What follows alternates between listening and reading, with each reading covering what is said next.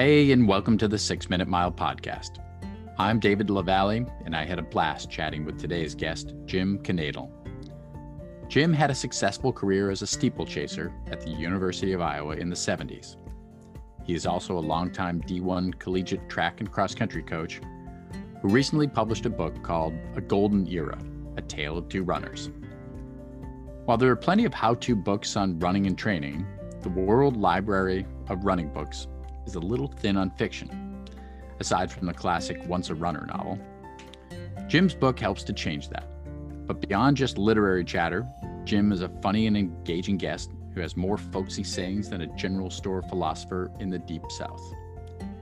Jim drops a few four-letter words in our discussion, so cover the young one's ears. He also drops dime on Jesse Owens, who, believe it or not, was a closet cigarette smoker back in his prime. We're confident that you'll enjoy our conversation about bringing out the best performance in any athlete. Enjoy, and we'll see you out there. Jim, thank you so much for joining us. This is we have not had a fiction author on the podcast yet, so this is an honor. Thank you very much for joining us. I'm glad to be on. It's I actually enjoy this. I think for some people I've worked with, I've on different podcasts, it's like pulling teeth, but no, I enjoy it. It's fun. Oh, good stuff. So I'd love to hear a little bit more about your background, but first, I'd love to dive in first about how you came up with the idea to write this book. You know, it's gone back a long ways, and I think a lot of it, one of the things that, you know, I thought about it over the years. I was a college coach for 35 years, and one of the ways it started was my college coach competed against Jesse Owens in the 1935 Big Ten meet where there were three world records and a fourth tied. And I've met Carl Lewis and talked with him extensively, and people always say, well, he's the best, or he's the best, or, you know, but then you extend that to, is Jim Ryan better than Alan Webb? Is Dathan Ritzenheim better than Steve Prefontaine? So that's kind of where it evolved from that just basic idea, comparing eras. Yeah, and those are some of the golden years. You graduated, I think, from undergrad in 74, and that was really the golden era of American distance running, right? I like to think so. I wasn't part of it, but yes. Wow, you're being modest. I think so. Tell us about your running career, though. I think you were a walk-on at the University of Iowa, but went on to have a pretty accomplished career, right? Well, I mean, I was an average athlete, honestly. In the Big Ten, I think one of the things I talk about in the book was kids have this pie in the sky attitude when they go into college, thinking, oh, I was conference champion or Iowa State champion even. Then they get to college and they realize, dang, these guys are good. I listened to your podcast about Bill Rogers. He sounded like a okay high school runner, but he got much better as he went along. And I think I got better, but I wasn't one of those that got much better. I was one of those, like in the 30s at the Big Ten meet, I made all the good athletes possible. I'd put it that way. Well, you were scoring points for the team, it sounds like. Yeah, too many in cross country. Understood.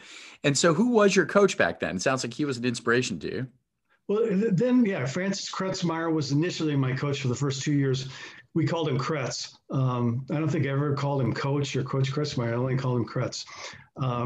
But he was on the tail end of his career. And, you know, I think an older coach has less enthusiasm. He was a great guy. I loved him. Then I had a coach after that, Ted Wheeler, who was a 1952 and 1956 Olympian in the 1,500 meters. Ted was the one, when he would come to practice, he would run with us to practice. He was probably in his 40s. He would bum a cigarette off one of the golfers and smoke while we were doing intervals. Come on. Yes, yeah, so swear to God, that's true. That's true. So it's a different. Definitely. Well, you know, and Bill Rogers had told us that he actually, after he graduated from college, he took up smoking. He was kind of stressed out about the Vietnam War and dropped out of running. And but yeah, it's different era back then. So, but what's the Jesse Owens story? So was that Kretz who had run in the Big Ten championships with Jesse Owens? Yeah, and it was in 1935 at Ferry Field at University of Michigan, and Jesse Owens broke three world records and tied a fourth. Kretz was in a lot of the same events. Kretz was a long jumper. Jesse Owens beat him in the 200 meter, 220 yard low hurdles. That's how long ago it was. Kretz broke the world record by 1/10 of a second. But I remember in a van ride, Kretz said, "Guess what place I got?" And I went, "Second?" He goes, "Right, second." No. So he broke the record and still didn't win. Jesse Owens beat him.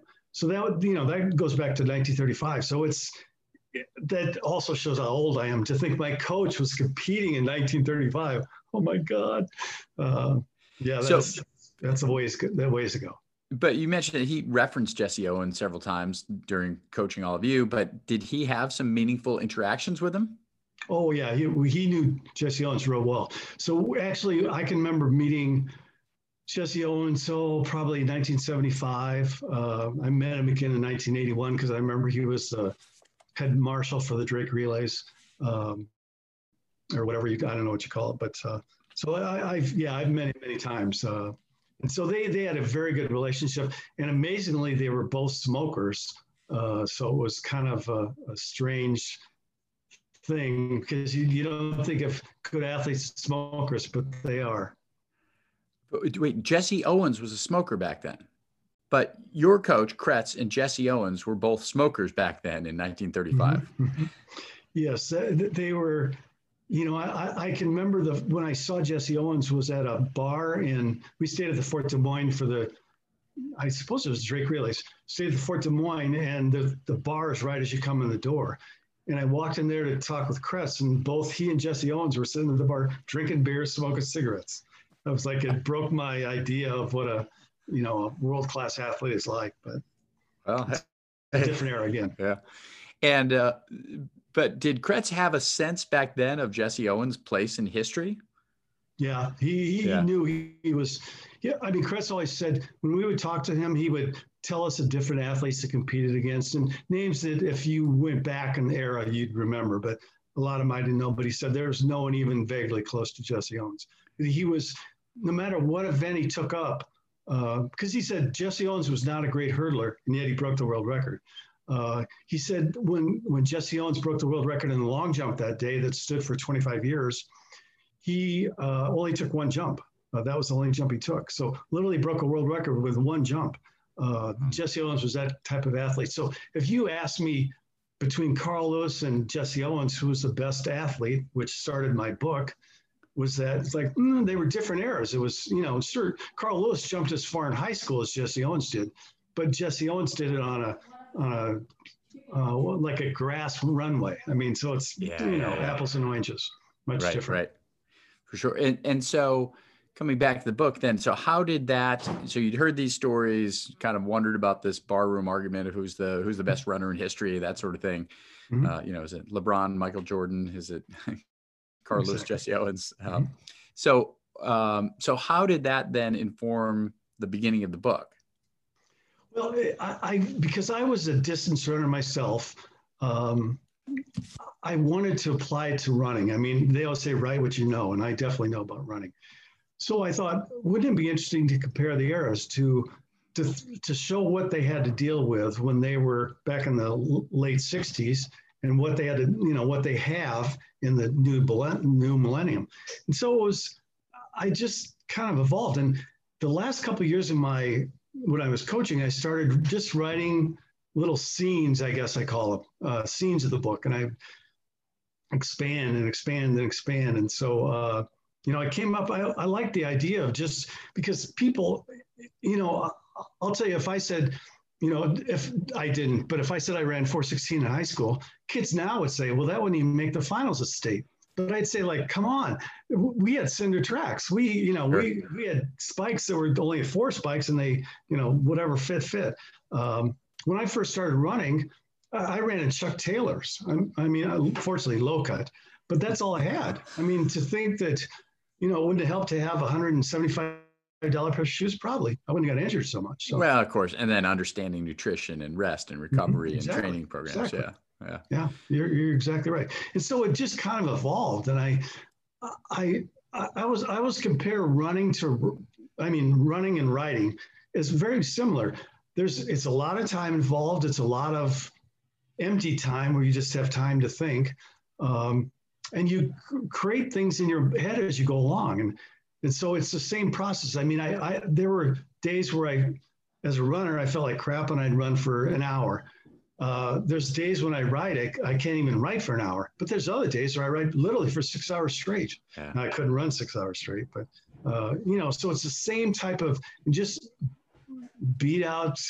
You know, I was thinking someone described about how did Michelangelo make the David statue, and it's just like he cut away everything that wasn't what he didn't want. I mean, that's kind of what a book is. You have a big blob and you just take away what you don't want and create what you want.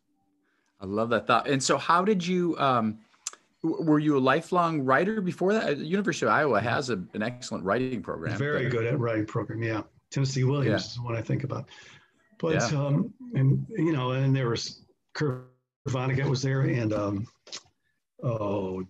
John Irving. So there were quite a few there, but it's something I just acquired as I went. And I think one of the things that really honed my writing skills, because if you asked my high school teacher, she would have laughed her ass off. I was a terrible writer. But when you're writing recruiting letters to athletes, one of the things that I found that was extremely good creating a save their recruiting letters. And I'm like, you saved your recruiting letter? Yeah, they saved it because it was exactly what they wanted. I started doing that. I found out I could craft stuff really good.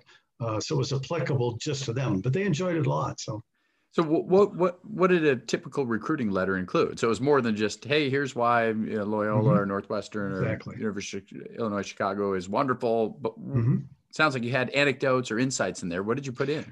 I would always, when I would sit at the state meet, I would always make little notes of right shoe untied, tripped on the curb, got cut off by such and such. And I would put that in the letter and they thought, because it's like any of us, when we get a form letter, you think, they don't, you know, they didn't even put their own name in there. But so I always made it, and so immediately they would read the letter. And I would usually make a two or three things I would talk about all the times they came out to see him. You know, I saw you at this, you did this. And they're like, dang, he was there. And so it really, it worked out well. And I think if we had maybe a better reputation at UIC, it would have been easier. But at Northwestern, it was simple. When I coached Northwestern, you could get athletes, you know, because it was a great school and the football team stunk, but they were at the time. Every 20 years or so, they have a decent team. Right. Yeah. And so, but you enjoyed the experience at UIC, more of a recruiting challenge, but you built a strong program there. Mm-hmm. Yeah. It's just I can, you know, honestly, this is almost embarrassing to say, but I can remember the first year I started UIC, the team was so pathetic. Maybe the three of us, I don't know if you're good runners, so I apologize if, No. I'm mediocrity personified. So, yes. But that's me too. But it was so bad that I remember sitting on the bus and tears were running down my eyes after the meet. I was like, "Why did I take this job? These runners suck." And it's, you know, it's nothing against them, but it was just. They just had never been pushed before. Yeah. And so what I thought was... You're McFarland USA long before the movie ever came out, right? No. I mean, I'm really easygoing guy, but I was so, you know, like we'd have morning practices and they'd go like, what? And I, you know, we do, you know, you don't leave practice, you stretch afterwards. You know, you do drills, you lift weights. And I don't say they rebelled, but they weren't used to it. And so when I started doing that, they got better, but it didn't happen in the first 3 months of cross country. You started to see it in track. And I can remember actually one of my athletes, in indoor season, you could see the cross country season, you just got better and better. Indoor meet, I actually had to point out to the officials that my athlete won in the 5,000 meters. And they were like, no, she didn't. It's like, yeah, I'll show you the splits. Yeah. And so I actually had to convince officials that we won. And that was the very first indoor season we had a conference champion. I was like, yeah, that was great. They weren't used to seeing a UIC singlet coming in first. Exactly. It's like the story I always tell. I met Glenn Herold a couple weeks ago. Glenn Herold was Big Ten champ in 1972 cross country and probably qualified to Olympic trials. But when I saw Glenn, I said, Glenn, turn around because they don't recognize your face. They only know the back of you. That's all I've ever seen. So it's, you know, it's a common, again, I'm just as average of runners come. I would never, no, I had a younger brother that was a good jumper, but that wasn't me. I could high jump 5'8". There's not much call for that. So junior high, 8th grade meet, maybe you'd have a chance to podium. Yeah.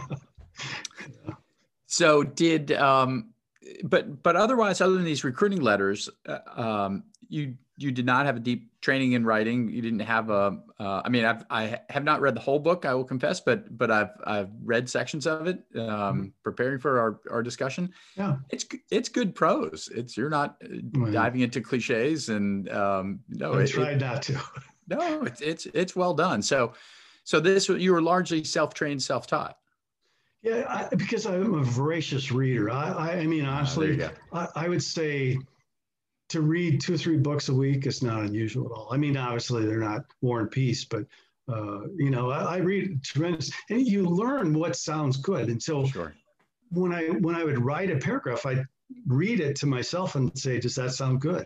And it was kind of easy to make sense of, you know, what's good, what's bad. And I learned too that you've got to use descriptors that by nature most people don't use. They don't say Lake Michigan. I live in Lake Michigan. They don't say Lake Michigan is kind of blue green right now and the waves are gentle. You know, they just say there's a lake. Well, you can't just say there's a lake. And I think the other thing that's helped me writing is that I know what it feels like when you see runners. We've all done sports, and there's times when it doesn't feel good, and it's not easy. And people look at your face and think, oh, he's not tired. Like, yeah, I'm really tired. Yeah. And so I understand the emotions that go through your mind. One of the things I even used in the book was during a race, all is fair in love and war. I mean, you know, if you said to push a guy, sure, I pushed the guys. If I were to grab guys' shirts, all the time. If I grabbed their shirts, yes. Have I pushed them out of the way? Yes. But after the race, you would shake the hand and say, thank you very much. I respect the racer that you are. So I understand that, but I don't think people see that from the outside. Absolutely. Well, and that also brings up that you have, you could assign a wonderful writer to cover this sport, but they don't have your decades of experience in the sport and understand the nuances. And anyone who's ever had, I can remember our 12-year-old Little League team was playing in a city championship game, and the local paper wrote a story about it. And we all said, this guy seemed like a smart guy, but there were like 12 inaccuracies in this story. So, you know, if you've ever had something written about a subject that you really do know inside and out, it's really hard to get that right. But you have that authenticity on your side when you write about this subject, right? Yeah, I always hope so, because even my wife, she just left, so I can say this now. But my wife, she'll always say, how would she say it? Did you win the game this weekend? It's like, my God, it's not a game. It's a meet, you know? So automatically, I just don't even want to answer her because I hear that. She won't listen to this, so I'm not worried. She doesn't know how important it is for these 19 and 20-year-old kids running circles on a track. That's life mission critical. You're right. But it's you get a feel, so it makes it much easier to write, because I you know, anything that looks easier. And there's different emotions you feel after a race or during a race. I remember all of them. So, but speaking of authors who have helped you to develop your voice, who do you think about as a writer most, or who do you think of? Man, when I'm writing this, if only it could be like Hemingway or whomever. You know, there's a lot of good writers. Like I just read a book from Kristen Hanna. Ooh, I want to say the Great Alone. I mean, some are good. They just like craft. I love who wrote The Prince of Tides? Pat Conroy. Oh, yeah. I love him. He's so descriptive. I think he's one of the best. I could read any book by him. And The Great Santini was his, too, yes, which became a movie. Excellent. Yeah. Yes. There's some authors that really resonate. The other thing, the more you write, you start to see how shallow some writers are, and that could be me. You know, yeah, because some of them that good are writers, and I'm like, you have a book and you're... so it's surprising, but I enjoy reading. I've always read, you know, I love, like, I think Chicago authors, Nelson Algren I love, or James Farrell I love. I just think, like, great authors. I could listen to that, but I don't try and emulate anyone, because I think I would do such a crappy job that it would be embarrassing. People go, you know, that, because Hemingway writes like kind of short, choppy sentences. That's right. I can't do that. It doesn't sound as smooth as he does it. So I just use my own style, whether good or bad, I don't know. Yeah.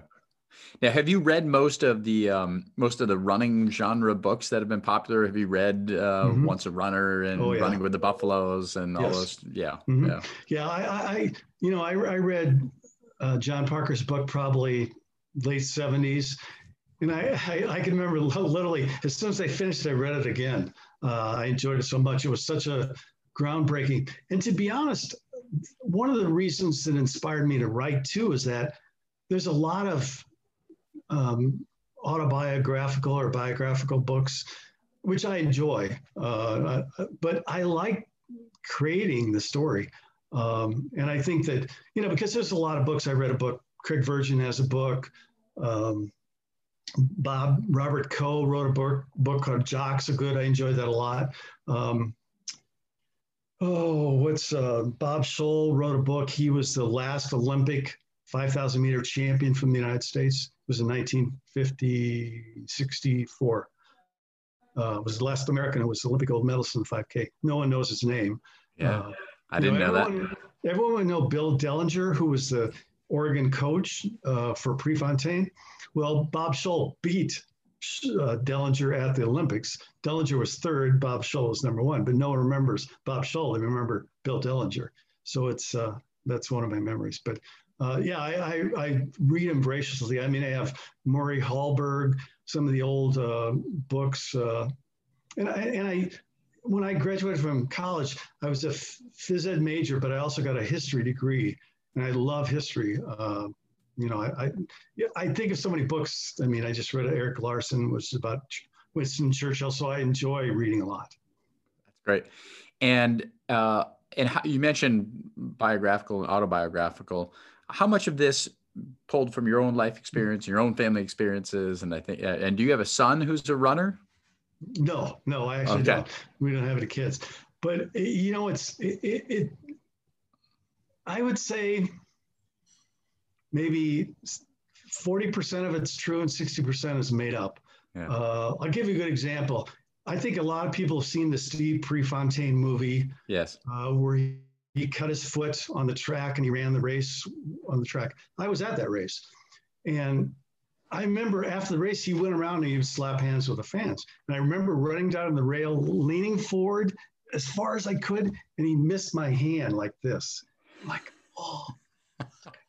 You know, it was like, you don't slap hands with Steve Prefontaine. But in the book, we actually slapped hands. So, you got a little bit of truth, a little bit of fiction, and even on that thing, and this, people wouldn't believe this. This is true parts or some of the ones you wouldn't believe. My mom dropped us off at the interstate where we lived 2 hours from Des Moines, which the Nationals were at Drake University. 2 hours away, she dropped us off at 7 a.m. on the interstate. We hitchhiked to Des Moines, 2 hours. We just had a little sign we held up, said DM, and for Des Moines, people knew. Picked us up, we got there, we walked over to the stadium, it's about 5 blocks. He dropped us off right off the interstate there. Stayed overnight with, I don't remember who, and then went to meet the next day, saw Steve Prefontaine, and then hitchhiked home. And so that's an era. Think if either of you have kids, can you imagine telling your kids? I was 18 years old and my brother was 16, and then we hitchhiked. So that's how we got there, but it's a different era again. And you said that was your younger brother who was a pretty good jumper. You said high jumper, yeah. He did 7.4 in the high jump. He was wow. Yeah, he was probably the last one of the last best straddle high jumper. So he didn't use the Fosbury flop. He did the straddle where you go like that. So you don't see that anymore. We did that because we used to spade up the garden. And so it'd be soft, and so you could straddle, high jump, and land on your, like a cat, sort of. Right. That was the only safe way to do it. You would take a spade out, turn up all the soil to soften it up. Yeah, your parents probably loved that. Well, in the spring they did. They didn't so much in the summer. That's true. And then did he go on to Iowa? Yeah, Bill jumped at Iowa. He was All-American a couple times. I remember at the Olympic trials, he was 8th, and they only took 3. So he would have made in 76, he would have, I thought he was going to make the team, because if he had jumped 7.4.5, he would have made the team. And he was only this, he'd only not jumped that high by this much. So, he was close. Yeah. But yeah, that and 25 cents got you a cup of coffee. So no. That's a great story. The missing Prefontaine's hand by 2 inches is that's a better story long-term than slop hand. Thousands of people slopped his hand. So now, what would your athletes say about you if we asked them and said, "Hey, what's Coach Canadal like?" I have a lot of. I mean, I'm a man of routine. When I do stuff, I think anyone successful, as boring as routine is, that's how you get stuff done. And so if we had morning practices, we met at this time and everyone showed up. We had Sunday practices. This is what we did. And I wouldn't allow people to complain, because of being in the city where I coached at UIC, we used to have to drive about a half an hour to get to trails where it's soft surface, hills, the right type of setting. But I just didn't want to hear it, and they may have thought I was an old school. I guess I probably am, but that's how you get it done. I mean, to be soft or what, I don't want to run in the rain or that's too muddy on the trail. I could care less. But at the other end of it, I'm easygoing, so I'm not a yeller. Like I would never, athletes don't come back to me 20 years later and say, you were an asshole. I mean, they say, no, you're a nice guy. I didn't always agree with what you did, but I see why you did it. And that's what I was popular. But they also know me for initials. I don't know how if you've heard like DFL. Have you ever heard DFL? Sure, yeah. Okay. I've been there before. I can say that or not, but sure. Dead last. I'll say that much. Or, I had SFB. I would say UFSFB. I would never swear to athletes, but I would say it's S for brains. There's things that you say. So it didn't come across so harsh because I didn't swear directly out of just making a joke of it. But, And I'd always come up with sayings like, like one, make like a newborn and head out. So, I always think like they had never heard that before and they thought, head out. I said, that's how babies born, head out. So you come up with stuff like that. And I think that's what they remember a lot of times. I had one thing, and I guess if you had asked any of them, the thing they would say is, when I was at Iowa, we had a great situation. I mean, the best of everything. Each year in my career, things got a little bit worse, which is kind of bad. It's not the way you're supposed to work. But The money got smaller and smaller. When I was at UIC, I had a saying with the kids. I said, some people are blessed with, they get roses in life. They get the best of the best. Others get what's ever left over. I said, sometimes you got to decide you can make the best of what you have. I used to hold a bag up like this, and I would say, this is a bag of shit, but this is our bag of shit, and this is the best bag of shit you ever had in your life. That's where your life is going to be. You have to make the best of what you have, whether you like it or not. And so if I had to think of one thing that I said to the athletes, every single year I start off the season with that very speech. It was a little bit longer, but it reminded me, like, don't complain, just make the best of what you have. And I think that's what they remember more than anything. So what's the profile of a typical student or typical student athlete at UIC? At UIC, there was a lot of engineers, educators. It's a very science-oriented. There's a med school there at UIC. Sure. It's a school that when I was there, I don't know if you ever heard of Maxwell Street in Chicago, but Maxwell Street was an old Jewish neighborhood where they would sell bootleg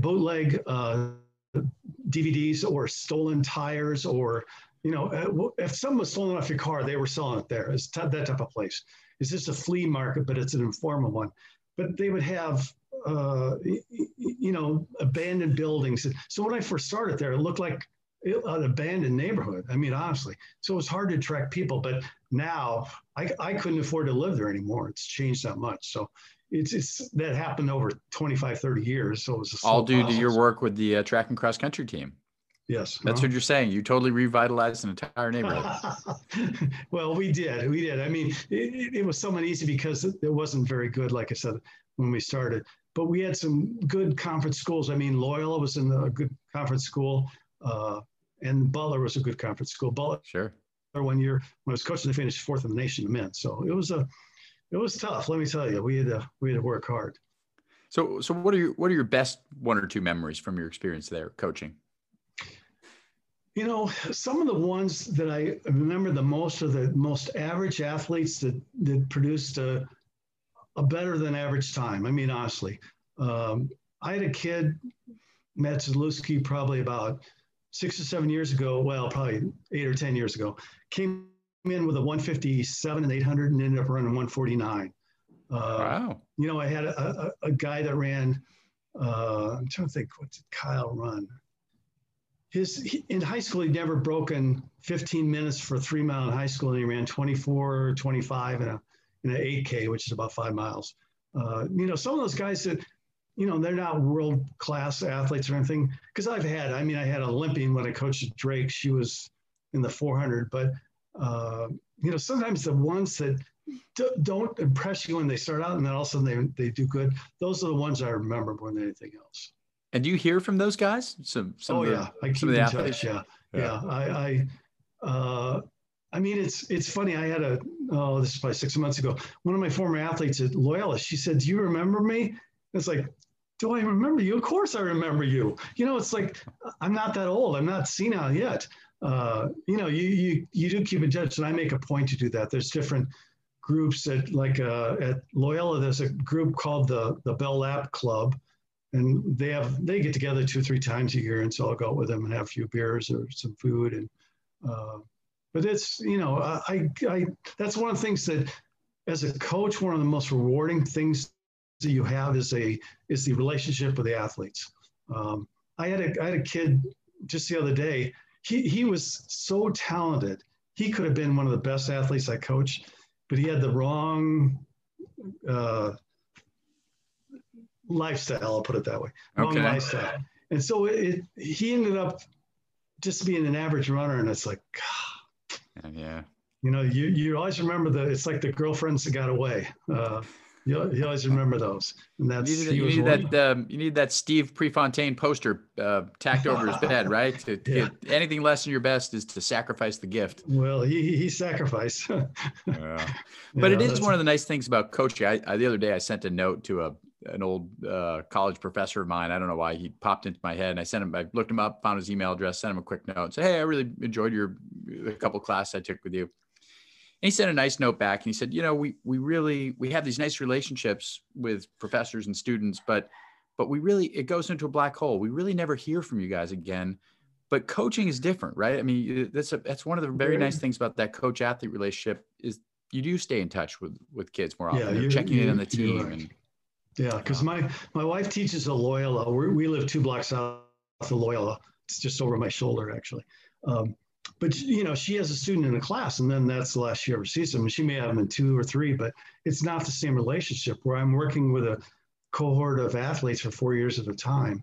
And you see the best and the worst. I mean, we stand in the snow and the rain and the sun and the, you know, the wind. And, you know, I'm standing there just like they're standing there. So we've all suffered the same. And I think that's what makes the bonds so unique. It's not just a short period of time where you're, you know, together. It's like, it's every single day for a lot of years. And have you been able to put your finger on kind of the magic of the sport, the magic of running? And particularly I'm thinking about distance running, but it always, it's so hard to explain this to me. I do not do a good job explaining this to a non-runner about why that feels so exciting to stand on the start line of a race that, you know, you have absolutely zero chance of winning or placing or finishing in the top 10%. But there's a real joy to that, and particularly on race day, right? But I don't know. I've never been able to capture that. You're a better writer than I am. But what is that magic? You know, you're so right though, because one of the things, and I think this is the case of any runner. Just like you say, the chance to push yourself, the chance to go past nerves and being scared and stuff like that. I've never had a runner finish like a road race that didn't say, I'm glad I ran it. I enjoyed it. They don't, you know, occasionally I've had races I would just assume jump off a cliff, but sure. We all have those. But for the most part, there's, it's such a positive experience. And I think that each athlete can find joy even in their races, because you could run 10 seconds faster, even though you finished 80th. I mean, I remember my junior year at Big Ten's, I think I want to say I finished 37th, but it was the fastest I had ever run for the 6 miles. We used to run 6 miles before. So I was happy, even though I finished 37th, which is not very good. You know, it's better than last, but, or DFL as they say, but it's not very good. But your athletes, do they come to appreciate that more and more over mm-hmm. time? Yeah, most definitely. I think many of them are teachers, and they get out in the world and they see how many the things you have to deal with behind the scenes that no one notices. The personalities, I think that's more than anything, the personalities you have to live with. I mean, I had athletes, and I'm not going to name names, that I would have, you know, just push off a cliff. But, you know, it wasn't always an option, because that was your teammate. That's who you had to work with. And so I always told athletes that same thing. You've got to realize you may not like him. That's your teammate. That's the way it is. So you got to deal with it. But you know, I want him to work hard, but there's a lot of people in life. And I think it's a good lesson. You're going to have bosses and co-workers and you don't particularly like, but you know, do they do the job when your toe's on the line? Yeah. Okay. Well then that's your good friend, whether you know it or not. So you're an upbeat, positive, engaging guy. What's your formula when, in a group dynamic, things start going south and negativism, you know, maybe the couple of bell cows in the crowd are, you know, mm-hmm. leading the Nancy negative kind of routine. Can you get that back on the rails, or is that really tough once that's gone sideways? No, first thing I always did was pull aside the bad apple and talk with them first. And then I would get the team together and then talk with the team as a group to make sure that they realize this is the procedures. This is what we do. Don't let anyone affect you. You know, if there's a problem, talk with me. Don't try and solve it yourself. I'll solve it for you. And there's a lot of kids over the years when I think of, if I had females in my office crying, oh yeah. But I wasn't mean. Well, they probably thought I was mean. I wasn't abusive towards them. I was just telling them the facts. I would say stuff like, you know, if you don't want to do this, I'm not going to make you. You have a scholarship, but if you don't want to run, then quit the team. That's fine. I'm not going to yell at you. But that would make them like, oh my God, they'd make them stop and think what they were just saying. And a lot of times, just being rational with them, I think, more than anything else. I mean, I'm definitely not a yeller. It's if you saw me yelling at a meet, it's at an official. It's never at one of my athletes ever. I never. I have a. There's a couple times I've been at 2 or 3 meets. They were threatening to kick me out of a meet. When you get me riled, oh man, you got the wrong guy riled. Let me tell you, it doesn't come across, but you do. I've got a nickname that I won't use, but I've had at 3 different programs. They called me the same nickname, and none of them knew that's what I was called. Wait, who called you that? The officials? No, the fellow coaches. It's like, you're an effing badass. And they would continually, they would call me that, effing badass, over and over. And so even to this day, a lot of people still call me that, although maybe different reason. Oh man. So are you a bad fan of basketball games then? Are you riding the ref and going crazy? No. Just for your own athletes. All right.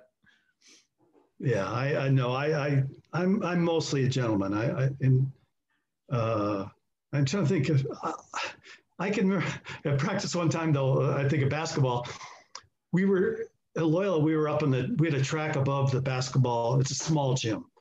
Okay. We had a track above one of those old YMCAs that are like 12 miles. Okay, yeah. Like that. I had one athlete that had a lab or something. And I had to take her through a workout, and the basketball coach sent his manager up to tell me to leave. Oh man, I was down there in 1 second. I ran right in the middle of their practice. I said, oh man. And the kids were like, oh, you know, they were, oh my God, I was pissed. Now, did your athlete appreciate that at the time, or was she mortified? Shocked. Yeah. Never seen that in me at all. But she appreciated. She knew you were doing it for the right reasons. To defend her. And we didn't do anything wrong. So yeah. Good. But, and how about fired shortly after? So you felt badly about that, right? No. Karma, man, it's a powerful tool, powerful phenomenon. And what about, I mean, you mentioned some athletes who didn't live up to their potential, but are there other disappointments or things that, you know, if you could rewind, you would have done differently, or big regrets, or things that really did not turn out the way you wanted? You know, it's funny. I always think, I guess I'm a believer that you are what you are in your life. It'd probably turn out pretty close to the same if you relived it. But at the same time, I'll give you an example. When I was at Drake University, early 80s, I don't remember when, I'm bad with the years, early 80s, I got a chance to coach Northwestern. And I thought that'd be exciting because I always wanted to coach in the Big Ten. And so I went in, started, I think it was 84, but I can't remember. Went in, program, and didn't have much to work with, but we got better really quick. But anyway, 3 years later, they dropped the program in Northwestern. So I'm thinking, I went from Drake, and we had a very good women's team at Drake. That's why I was women's coach, very good team. And then came to Northwestern 3 years later, I'm not coaching anymore. It's like, boy, that was stupid. What did I do? So you make, I don't say it was even a bad decision, but it just, your life turns out crazy. And sometimes you end up at places that maybe not where I want. But again, I always, as I told the kids, I held up the bag and say, this is what it is. So make it the best you can make it.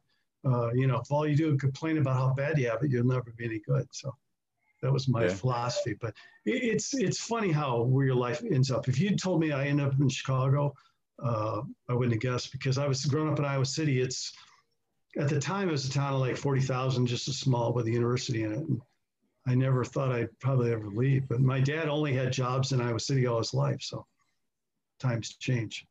Yeah. All right. So I could go on for hours about coaching philosophy, so I won't take us too much further down that road. But so bring us back to the book. So what's the Reader's Digest version, the elevator pitch on why this book is interesting, why you love it, why you're happy with it, why every runner in America should read this? Well, I mean, honestly, I don't know if I'm a good writer, but I understand the story. And I think the story is just to compare eras. It's, I do it through a parallel story. So when I talk about the father's sophomore year in high school, the next chapter is the son's sophomore year in high school. Yep. Then we go back and forth. And I think it contrasts the two eras. And it's because the story is, I don't want to say told so well, but because I understand the sport so well, it flows. No one's going to like, oh, that's the wrong word, or, you know, that couldn't happen in a million years.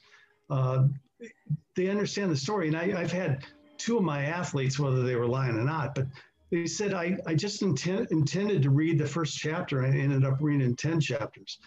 Because it flows well, I hope. And so that's, you know, I just wanted to tell that story because I like fiction. I like nonfiction too. But since John Parker, who you mentioned earlier, there are others, but name another book that's a fictional book of and there's not. And so I thought there's a niche that I could pursue, and I would be somewhat of a rarity in my field, because like I said, there's Steve Prefontaine, there's Craig Virgin, and there's, you know, Bob Schul. You could name anyone has a book, but it's about them. And I think one of the unique things that I like about my book is that it's events that really happened. I think John Parker is a great book. I'm not saying anything bad. Absolutely. But you always had to guess who he's talking about or where he was at. The high school I actually went to was City High. It wasn't East High, but I used that. People will understand right away. I used Iowa. I used track meets that were literally happened. And so I insert my characters into the story, and I think it makes it more realistic. And I find that, like when I talk about some of the events in Illinois, I've had so many athletes say to me, it's like, that's exactly what it was like. You captured exactly the feel.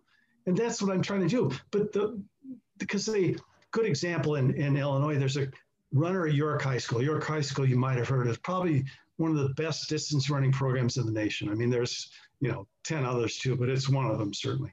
There was a runner at the time, Donald Sage, but he became Daniel Page in my book.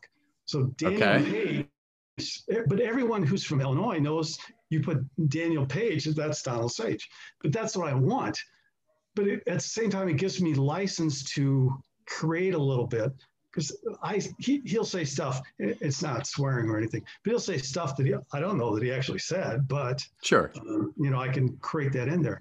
And I think any fictional book is based on reality, truth. I mean, they'll talk about real events, real people. Well, I just use more real events, real people, and that's hopefully the tale, because you'll see that. Kids will go, oh yeah, I was at that meet. Well, you weren't at the meet I'm describing because it's fictional, but they understand exactly what I mean. And so it lends credence to the story. And I think that's what's missing in some of the, again, John Parker's a great, he sold way more books than I ever will. But you have to kind of guess who this was. And, he doesn't say University of Florida, it's some school in Gainesville. Right. And so it's a little bit different. And I state exactly what it is. I mean, look, there's plenty of room in the category. I agree with you. There's not enough fiction in this. And it happens to be, it's a sport of pretty smart people, right? It attracts people who are pretty literate and thoughtful. And as you mentioned, you're out there for sometimes hours at a time running alone, or there's a lot of time for introspection. So I think in that way, it's probably a good, it's kind of surprising that more books have not popped up. You come up with Born to Run or Running with the Buffaloes, and we'll have a bit of a hit, or a Dean Karnazes book or something. But yeah, there's not much in this category. There really should be more. So good for you for doing more fiction that's based on running. The only thing I worry about is I had to insert my character into the story. So some poor soul who was actually 5th in the Big Ten meet doesn't get mentioned at all. So that way I felt bad, because there are people that I just know one of them's going to call me and say, no, I got 5th, not you. Well, I said, well, I'm not real. So and neither is his story. So if I'd known you, that wouldn't happen, but I don't know you, so it happened. I love it. All right. So you've been very generous with your time. We if you'll indulge us, you probably heard a little bit of this in our Bill Rogers interview, but we always like to do a couple quick questions at the end. You may have cheated a little bit. You kind of know some of the questions we've asked most of our guests, but we'll hit you with a couple quick questions. Just it's been fun, and we're about to publish a list of everyone's answers on this. We've got some great answers on some of these, favorite book or what have you. But all right, so we'll hit you with a couple quick questions. Your favorite movie of all time?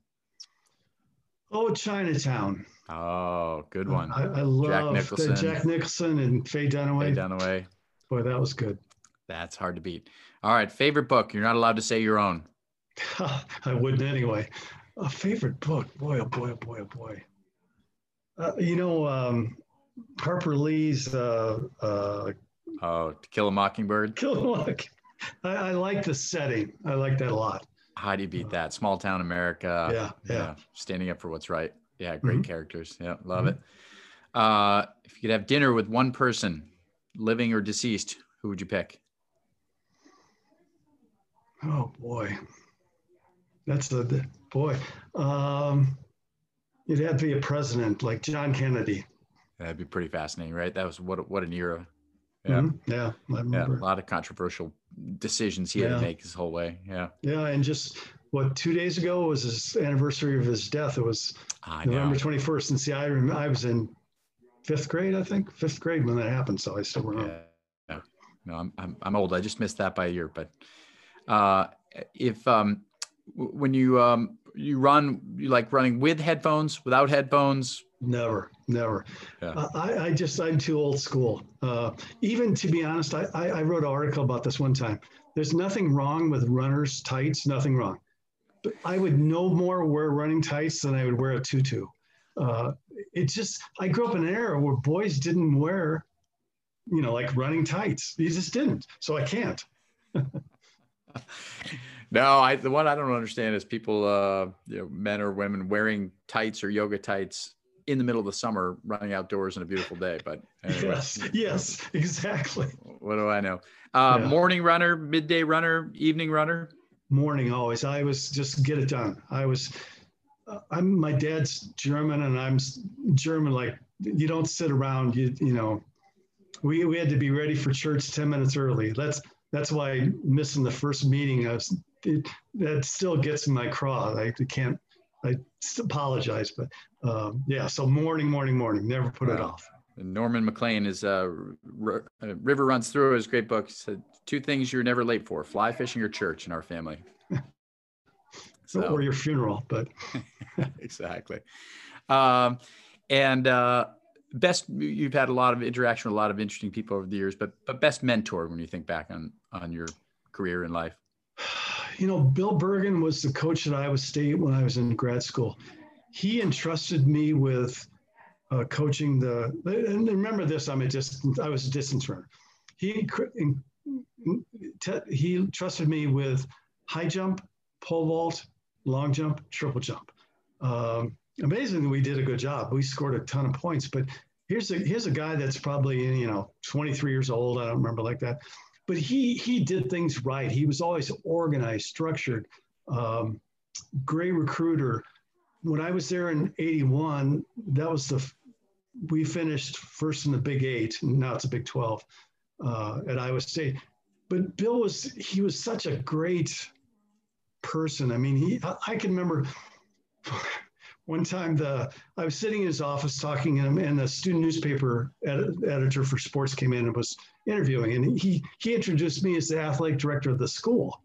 And I'm like, well, what are you talking about? And he said, well, what, you know, he would talk about this and that, and I just play along. And the kid, I swear to God, he believed me, but he would do stuff like that all the time. I mean, practical jokes. To this day, I'm afraid to trust him because he's pulling my leg. I mean, for example, he said in high school he used to run barefoot. And I said, Bill, you didn't run barefoot. He said, yeah, I did. I said, Bill, I know you. You're lying to me. No, I did. Well, he actually did. So I don't, whenever he has a joke, like, oh, it's going to be on me, I'm afraid. So, but he was a great guy. Last one for you. Do you have a favorite sports quote, sports motto, famous coaching quote? Oh, God. You come up with too many good ones on your own. Your bag of poop. I mean, how do you top that? You know, you don't need to quote Lou Holtz or Newt Rockne. Make like a newborn and head out. That's the best I can do. I love it. I love it. Hey, you're such a good sport to put up with us, and you're so nice to spend time with us. And no, best of luck. We will. I've got to finish the book this week, which I'll have some downtime over the Thanksgiving. So, but I want to publish that and make sure we get all the links to that and our website and our newsletter, so people know about this, because yeah, it's a great underserved category. So yeah, from a really authentic voice. So we're rooting for you. I appreciate it. It's, you know, honestly, when I wrote the book, I just thought if I sell 100, I'll be happy, but I'm so competitive that I can't, that's not going to happen. It's got to be much higher. So anyway. Oh, very cool. And don't let your wife, you know, second guess your running games or your publishing prowess. Well, she's smarter than me, but I know about this stuff. So good stuff, man. Hey, we'll talk soon again, I hope. Okay. Good time. All right, Jim. Take care. Bye-bye. Bye.